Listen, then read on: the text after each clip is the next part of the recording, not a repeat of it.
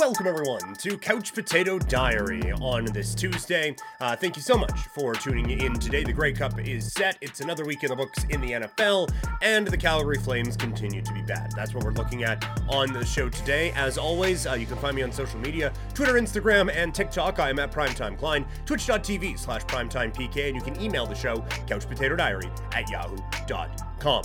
Um, First of all, a gigantic thank you to everyone who tuned in on HN Live and to the HN Live folks themselves. Um, just a, a, remarkable weekend of hockey, and I'll get into that. Today's gonna be a two-parter. Uh, took the day off yesterday for the stat holiday, and so today we are going to do the Monday episode and then the Tuesday episode, just both on the Tuesday. Um, but again, a, massive shout out to everyone at HN Live. Um, just a, a, fantastic production out there and putting on a, a great show in um, just kind of having us do our thing, and they make life very easy. And some really good hockey coming up. Uh, I'm gonna get some of my thoughts out on that in in part two. Not like gigantic scouting report on a 13 year old, but uh, just kind of overall notes from the weekend. Um, so that is what is coming up. Um, other than that, it's just business as usual this week. Um, yeah, we got uh, today. We got the Grey Cup is set. We're gonna look at the East and West Division final. Uh, the NFL was what it was this week. Um, I'm going to do something called diary entry. Um, I, have kind of done this a little bit before. If you're a longtime fan of mine, um, then, then you will know this one.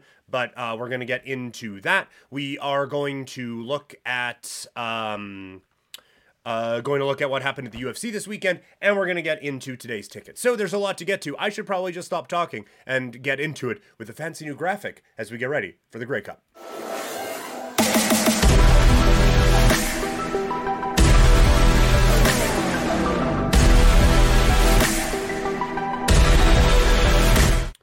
The Grey Cup in Hamilton goes this weekend, and we now know the participants. It's Tuesday, we better.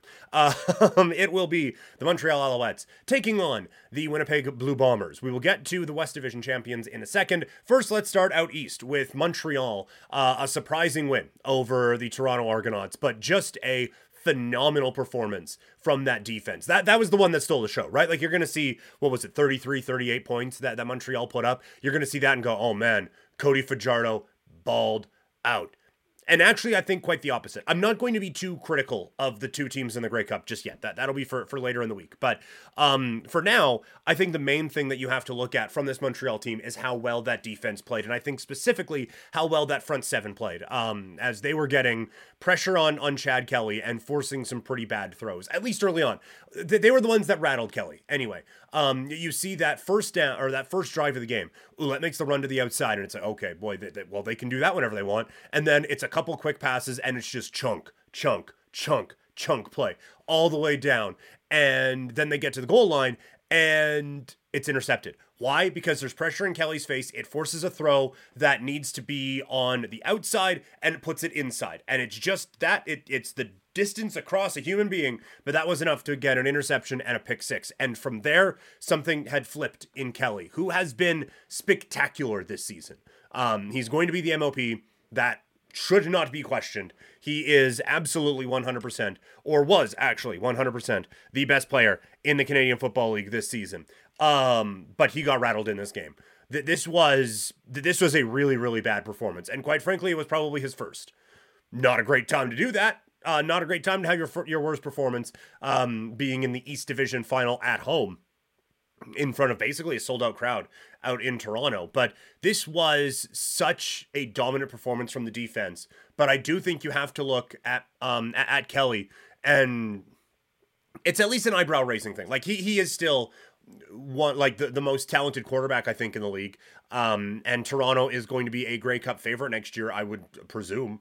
So like th- this isn't a oh man well i guess toronto actually did suck and kelly's not that good that that's not what this is but this was one of the first times that adversity had been felt because like even going back to kelly getting subbed in for the grey cup because of injury um he comes in and there wasn't a whole i don't want to say a lot of resistance but he was just able to to move the ball and move the ball and move the ball and off they go oh my dog's streaming um but you you for for him now this team didn't like he did not handle adversity all that well in this game. I think he will be fine. I think Toronto will be fine. I think this is just a learning experience for for the the Toronto Argonauts quarterback. Um, after that, like the, the, offense for Montreal just did enough, right? Like they were put in good spots.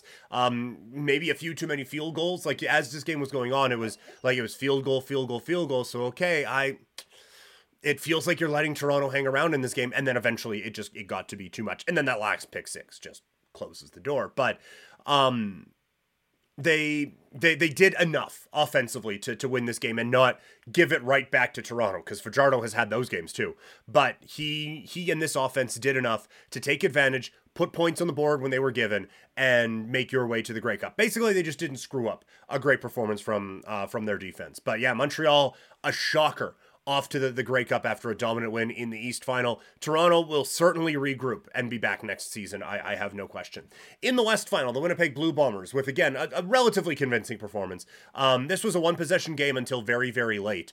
And um, I think a lot of it, again, comes down to the play of that Winnipeg defense. They sacked Vernon Adams 10 times, they were in his face all evening out in a cold, blustery Winnipeg and Jackson Jeffcoat was a vintage Jackson Jeffcoat performance um, with, with, his pressure kind of up the middle, and just all of them. That they were they were in the the face of Vernon Adams all night long and that forced some interceptions. It it took BC out of field goal range. It was just it didn't let the Lions become a big play offense because they did not have time to set up the big play. That was I think the big takeaway there. Um and what really kind of set the tone for this game for Winnipeg was Oliveira on that first drive. That touchdown he gets pushed in but he's it's that leg drive too right? Like it's not what we're seeing with the the brotherly shove in the NFL it's not just everyone pushing you that gets you. You need that leg drive from the player who has the football. And he provided that. But it was just the whole drive was him. And he really set that tone like, hey, we are going to come out here and we're just going to punch in the mouth for 60 minutes. And that's what they did. Um, a, a, really strong performance from from this team all over. For BC, it's tough, man. Like they are a really talented team, but there was just a couple of losses throughout the year that I think really set them back. This game might be a different story if they're able to play it indoors in Vancouver. They beat most of the bad teams, but there was just so many wins this season that they needed in games where they needed that they didn't get it. And I, I think Vernon Adams is really talented. Um, I would maybe like another playmaker. And then if that's the pressure that's going to be faced by Winnipeg, you're, you're going to have to address the, the offensive line a little bit, I think, out in BC. Defensively, I thought they played fine. Um, but, like, again, they're the second best team in the West and have, I think, a real chance of being the best team in the West. Um, maybe just as Winnipeg kind of ages out of this thing, but that's that it wasn't this year, and so I, I, think that there needs to be a couple of additions to take this team over the top. But it should be a fun Grey Cup. Um, Montreal against Winnipeg. We're gonna be we're gonna be focusing on this throughout the week. Um, Grey Cup coverage this week. On part two of this episode, we're going to look at the early storylines that I'm going to be following as we get ready for the big game. Coming up on Wednesday, I will be revealing the CFL GOAT rankings. On Thursday, it will be the top players in the Canadian Football League. And on Friday, it will be a full breakdown of the Grey Cup between the Montreal Alouettes and the Winnipeg Blue Bombers. So there is your CFL talk. Let's get into a little NFL. All right. Um, normally we do the NFL recap on Monday's show, so we don't have the Monday Nighter to react to, but it's Tuesday, so we do. Um, the Buffalo Bills continue to be frauds, right? Like that's that's the main story. I think honestly from this weekend, the main story is once again the Buffalo Bills as a championship contender are just frauds. Um, that this was a putrid performance against a Denver team that has not been much resistance for others. Uh, somehow Denver's four and five, but the Buffalo, like the Bills, are half a game up on Denver. Um, it, it was just bad. You can fire the, the, the offensive coordinator all you want. I think Sean McDermott is be it, it's becoming more and more apparent that whatever he is doing is a bit of the problem as well. Like I I think that McDermott has done a really good job of getting Buffalo out of the we haven't won a playoff game in a thousand years um, rut. But I think to put this team over the top, there needs to be another guy in charge. Um, but this is bad. Like it's um, they have some like the, that that penalty at the end. You can fire all the offensive coordinators you want, man. Um, and, and look, as someone who's a Saskatchewan Roughriders fan, I know that penalty well everyone's gonna say, oh no this was my fault oh it was my fault oh it was my fault at the end of the day, man, you just like that is so basic to to know how many players are out there. and um, offensively, like they just couldn't do anything. So they fire the offensive coordinator. But it sounds like McDermott was kind of involved in some of that as well. Um, we've been saying for a bit they need at least one more weapon on that team, and honestly, probably two. And defensively, this team has been banged up, but defense wasn't the problem. Like this is just this isn't as good of a football team. And now that the the rest of the AFC has kind of caught up, we're seeing the Bills fall further and further and further and further behind. Um, Sunday night football, the Raiders somehow are a 500 football team. That was an atrocious football game. Maxx Crosby is an absolute game wrecker, 100%. Um, Aidan O'Connell, I think we figured out he's not an NFL quarterback. Zach Wilson, I think we figured out he's not an NFL quarterback. That, that game was just brutal. Like it, it was an awful game with two teams in playoff contention. I think it really does show the desperate state of the NFL right now. They are desperate for a real good quarterback class. And it sounds like you're going to get one, right? Like it, it, sounds like there are four first round talents in this draft. Um, legitimate ones, not like that one where it's, oh, well, it's Mac Jones. He's going in the first round, so whatever. Mac Jones isn't a first round quarterback. Mac Jones might not be an NFL quarterback. Um, it's just quarterbacking in this league right now is really bad. We, we need a couple of good drafts to get it back to a point where we need it to be because that was it was a rough weekend, man. Like you got five walk off wins, so that was fun, but I don't think it was an overly well played weekend of football. Uh, and the exclamation mark Raiders Jets like that, it was just an abomination. Like the Raiders get that touchdown, and it's oh man, that feels out of reach now. And it wasn't because uh, the Raiders couldn't put the game away. But man, oh man, oh man, oh man, rough go rough go on uh, on Sunday night. Um, other big storylines from the weekend: CeeDee Lamb is now among the elite in the NFL for wide receivers. Like he is, he is in that top tier discussion now. And I like that Dallas has kind of just been like, "Yeah, take it, go, just just go, take it, run." Um, that that is exactly what they needed for him and exactly what he needed, I think. But th- this is an offense that I think can put a, a bunch of points up there against bad defenses. We have seen that. You're not going to prove anything to us against the Giants. We know you can beat the Giants. Let's see what you can do against some of the, these other higher quality teams now. That that has to be the next step for this Dallas Cowboys team if we're going to take them as a team that's for real. Like that's great. You beat the Giants. You've done it before and then you came out and shit the bed against the Eagles and the 49ers. So, I just can't take them seriously right now, but I can take CeeDee Lamb seriously. Um, the Seattle Seahawks survive. They continue to be a really frustrating team to watch because you'll see it like when they flash up on red zone, it's great, man. Like it's Kenneth Walker just booking it, right? Or it's um, Lockett getting a pass deep over the middle and it's just like, gone. DK Metcalf, physical specimen, right? Or it's uh, Zach Charbonnet now is doing some things. But then you sit down and watch the actual game, it's like, man, there's long stretches where we're not seeing them on red zone because they're not doing a fucking thing. Um, this it, it's just. I don't think they're a good team. Um, I, I, think that they are going to be one of those teams. I'm going to do this next week. I'm on Sportsnet 960 next week, so you get a bit more of the again kind of evergreen uh, type stuff from this. I think we're going to do a quarterback show next week and just like who's got their quarterbacks for next year. And I don't think Seattle has theirs, quite frankly. Um, what else? Oh, that's a real bad loss for the Ravens. Just when I was about to take, just as I was taking this team seriously, you know, like when we moved them up to number two in the power rankings, it's okay this is this team. These guys are those dudes, right? Um you can't have that. Like that's that's a tough one from Lamar Jackson. It's tough to blame him when they put up 31 points, but the defense put them in some pretty good spots. Um, and that is a good Cleveland Browns defense that you were doing that against. But you just can't have that kind of a collapse. That was a chance to really solidify yourself as the number two in the division.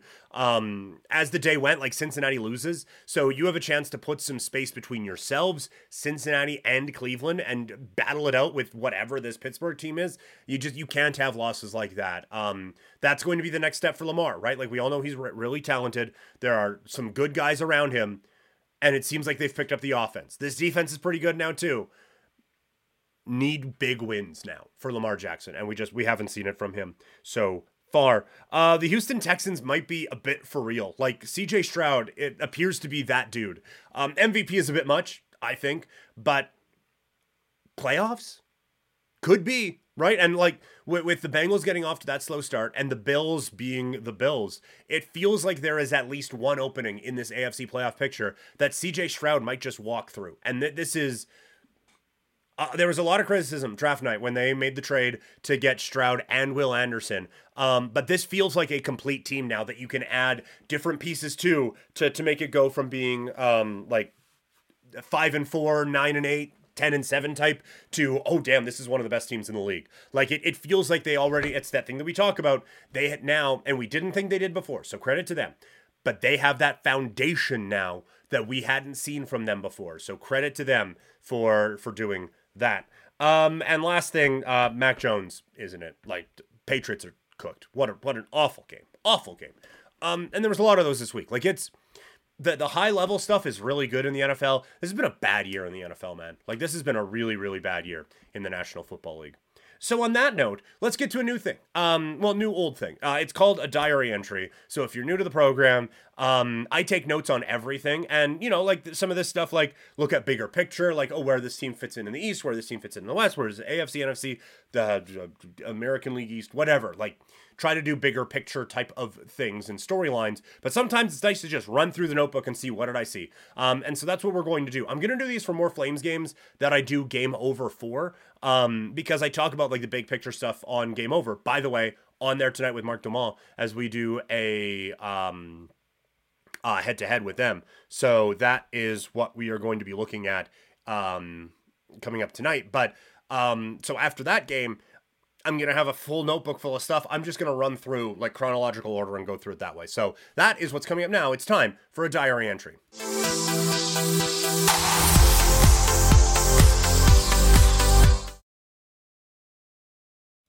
All right, uh, let's get into it. So the Calgary Flames, um, the Calgary Flames get off to a pretty good start here against Ottawa. This is Flames against Ottawa from the weekend, uh, Saturday night. Um, the Flames get off to a pretty good start. There, there's good pressure from this team early on. You, you like I really liked the start from Calgary, and you knew you were going to get a pretty good one. You're coming off of uh, a tough loss against Toronto. Um, it's a back to back. You know this team is going to come out and and start to play pretty well, and they do that. Um, the, the, everything's flying. Coleman gets a chance, and then Mangiapane draws a penalty, and so Calgary gets the power play. And one of the things I'll bring up a couple times tonight, I liked Zary on the power play. I, I thought that he was able to set a couple things up. He gets an entry here that led to a, a chance early on, and so it feels like Calgary has some of the momentum. Then Greer finds Coleman, and all of a sudden there's a chance. Um, Blake Coleman was fired out of a cannon. Uh, in that game. I really like Blake Coleman's game. So it feels like momentum is kind of on Calgary's side. But then Ottawa gets the puck and they start to push a little bit. And Sanderson shot, it's a laser. It gets deflected in by Mathieu Joseph. Nothing Dustin Wolf can do. Um, he's been sent back down, which is fine.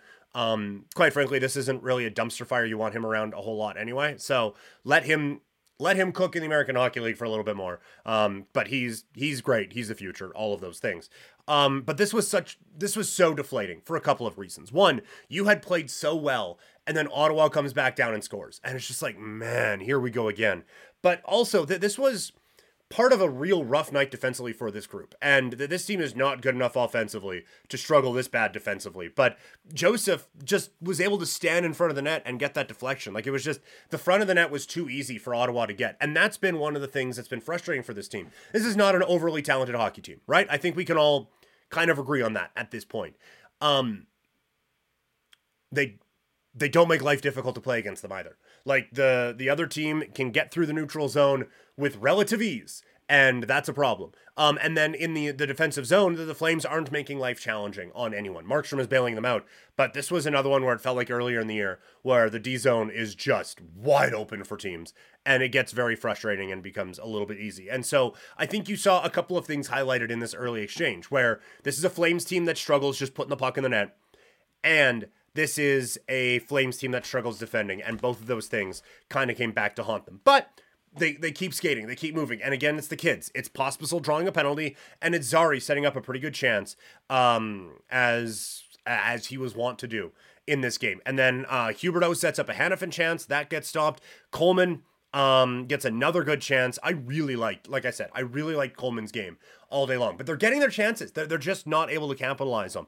Um, Weegar gets a steal. That sets up a, a Lindholm chance. So like they they they are getting their opportunities, but it's one we talk about with this team time and time again. Where's the finish? Um, you were supposed to get it from Coronato. He's in the American Hockey League.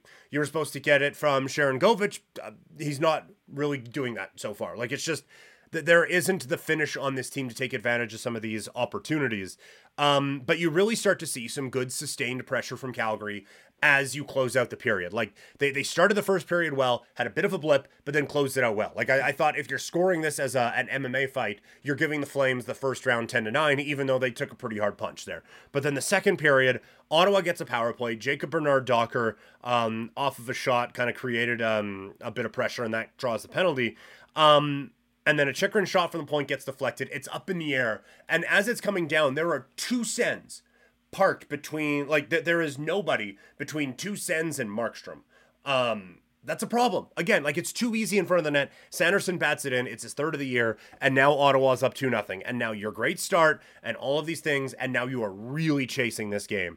That was a real, real bummer for them. Uh, again, nothing in front. Um, Kubalik had a really strong play in the neutral zone that took one away from Backlund, which was a really, really nice play that set up a Tarasenko chance. But again, it was just outmuscled. I, I don't want to say outwilled because that's we're getting a little whatever, but he just beat him up and beat beat him to the puck there. Um, and then this was such a great opportunity. Huberdeau gets a breakaway, and it's like this could solve so many problems. Like this dude just needs something going his way, and he gets a breakaway, and it's a nothing shot that gets cast aside so easily, and it's just like, of course, right? Like. 10.5 million dollar player. Um and that's that's what we get out of that. Like it, it was just it was rough man. Um where are we here? Oh yeah then zary gets a, another chance um, like he just he had a number of really good plays in this game. He makes a nice move at the blue or a nice play at the blue line, holding it in, setting up uh, a Sharangovich play. Like Zary's not showing up on the score sheet in this game, um, but he had a lot of plays that you really like from him in this one that kind of swung play into the Flames' favor for at least a little bit, and this was certainly one of them. Um, and then off of a good, uh, a nice play from Pospisil, Coleman scores. Um, Hamonic kind of had a your controller has disconnected moment for a moment, and then uh, Pospisil's able to go out. We talked about it on Game Over. I don't know why. Um, I think it was Korpisalo in that, right? I don't know why Korpisalo is so focused on Pospisil and his one career goal or whatever it is, and just you know what? There's no way he's passing to Stanley Cup champion Blake Coleman right over there. But he does, and Coleman finishes, and now it's two to one. It's like, okay, you, your depth guys have come up. It's a big moment. Now is your chance to really work your way back into it. Calgary gets a five on three. Uh, or sorry, gives up a five on three then, and that's where it kind of was a bit deflating. Like Coleman had a great game, but he took a couple bad penalties in penalties in this game that just stopped that momentum cold for the Flames in this game.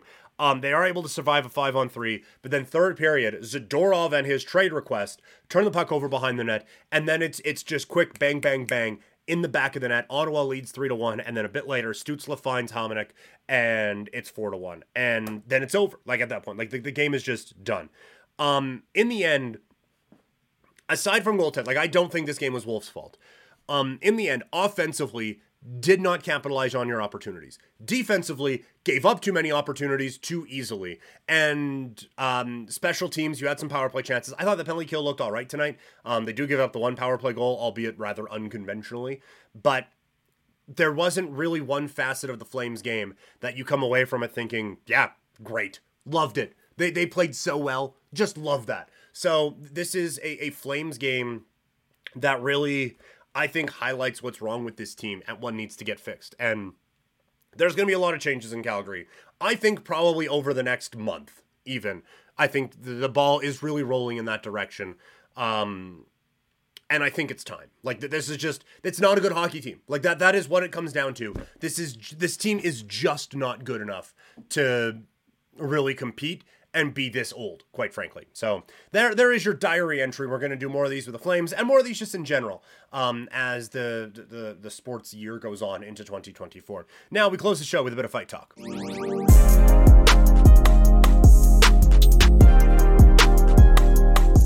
UFC 295 going down at Madison Square Garden on Saturday night. Two new champions crowned. Uh, that was going to be the case regardless, but two new champions crowned. In the co-main event, Tom Aspinall is the new interim UFC heavyweight champion with a win just over a minute in over Sergey Pavlovich. Um, just the the difference in this fight, and it went a minute, but the reason that it only went a minute is because of the brick-like hands of Tom Aspinall. Perfectly set up punch right, uh, maybe not even perfectly set up, but perfectly landed right on the temple. Uh, the right hook comes over the top, and it just it buckles Pavlovich, Pavlovich for a second, and then another right drops him, and it's curtains. It's done. This was one of the things, like both against both these guys, you have to kind of be perfect, right? Like Pavlovich has so many ways that he can beat you. Aspinall is just a tank, man.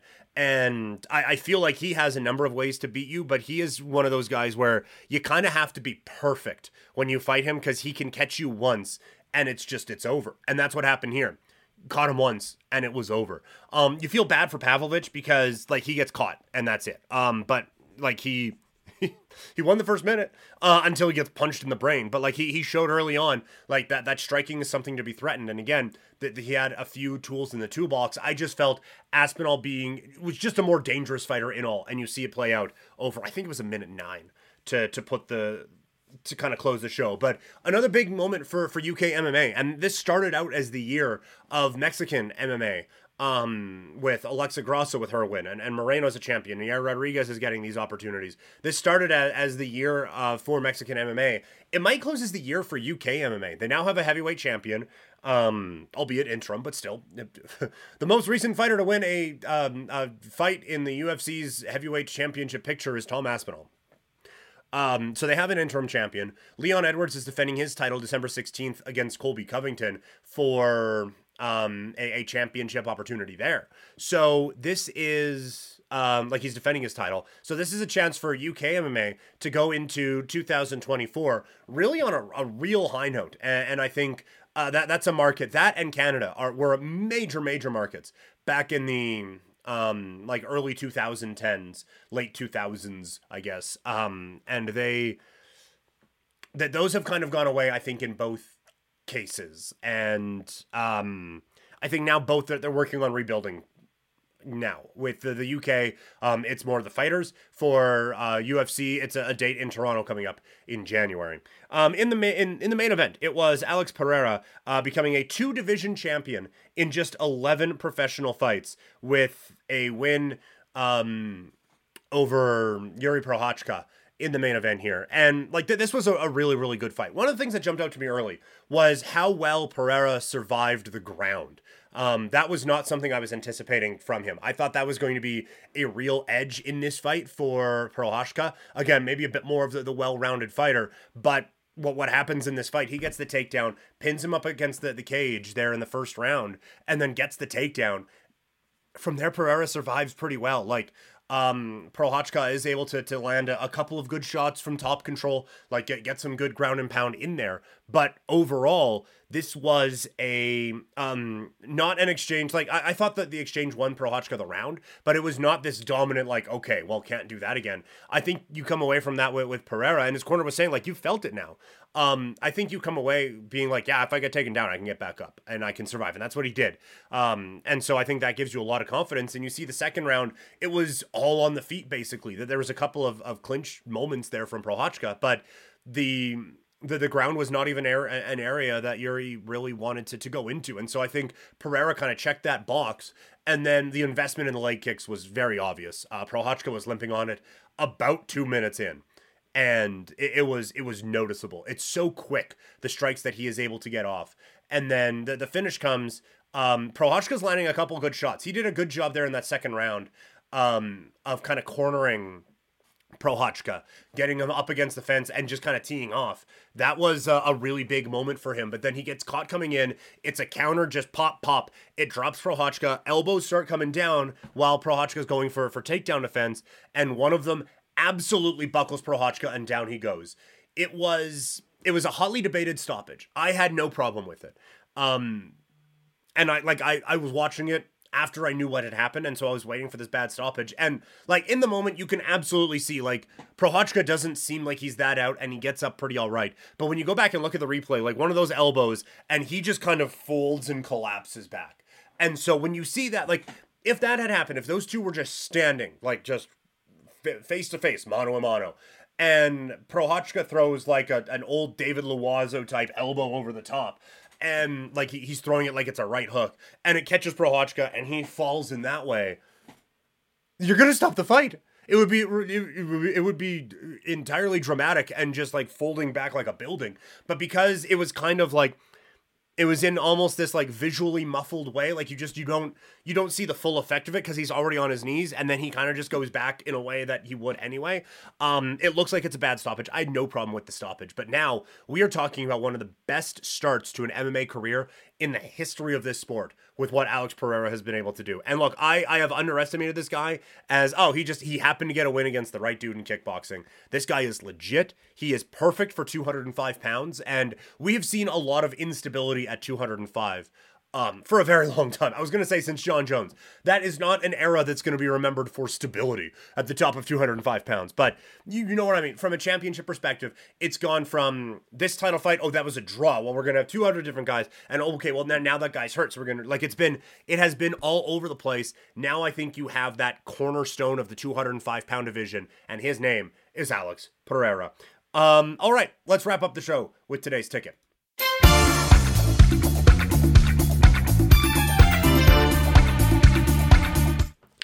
Four games on today's ticket this evening. We will start with uh, the NBA. The Denver Nuggets taking on the LA Clippers. Um, LA's experiment with James Harden hasn't worked yet. Um, I know Murray's banged up right now, but I think that this is this is a scenario that Jokic I think can really take advantage of. And so I I think this is going to be one of those ones where the talking head shows after the the next day are going to be like, "Oh my god, the Clippers are fucked." Um, I, I think the Nuggets beat them up, so I, I love taking Denver minus five and a half. Um, Atlanta minus three and a half against Detroit.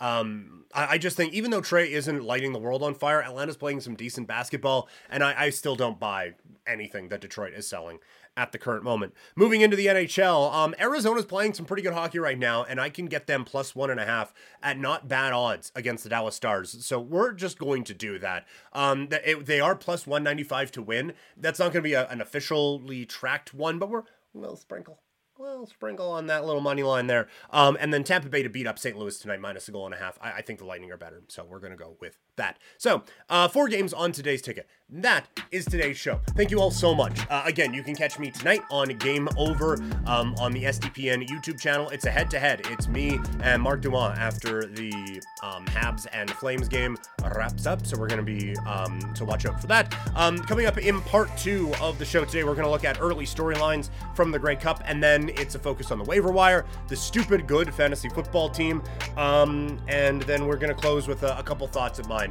from the Rocky Mountain Classic this week. So, um, stay tuned for that. It's going to be up like basically right after this is up. Um, so check all of that out. Thank you, thank you, thank you. Remember, rate, review, subscribe wherever you can. Like this video, subscribe to the channel, and uh, yeah, follow me on social media: Twitter, Instagram, and TikTok. I am at Primetime Klein. Twitch.tv slash Primetime PK, and you can email this show couchpotatodiary at yahoo.com. Thank you all so much, and I will talk to you all very soon.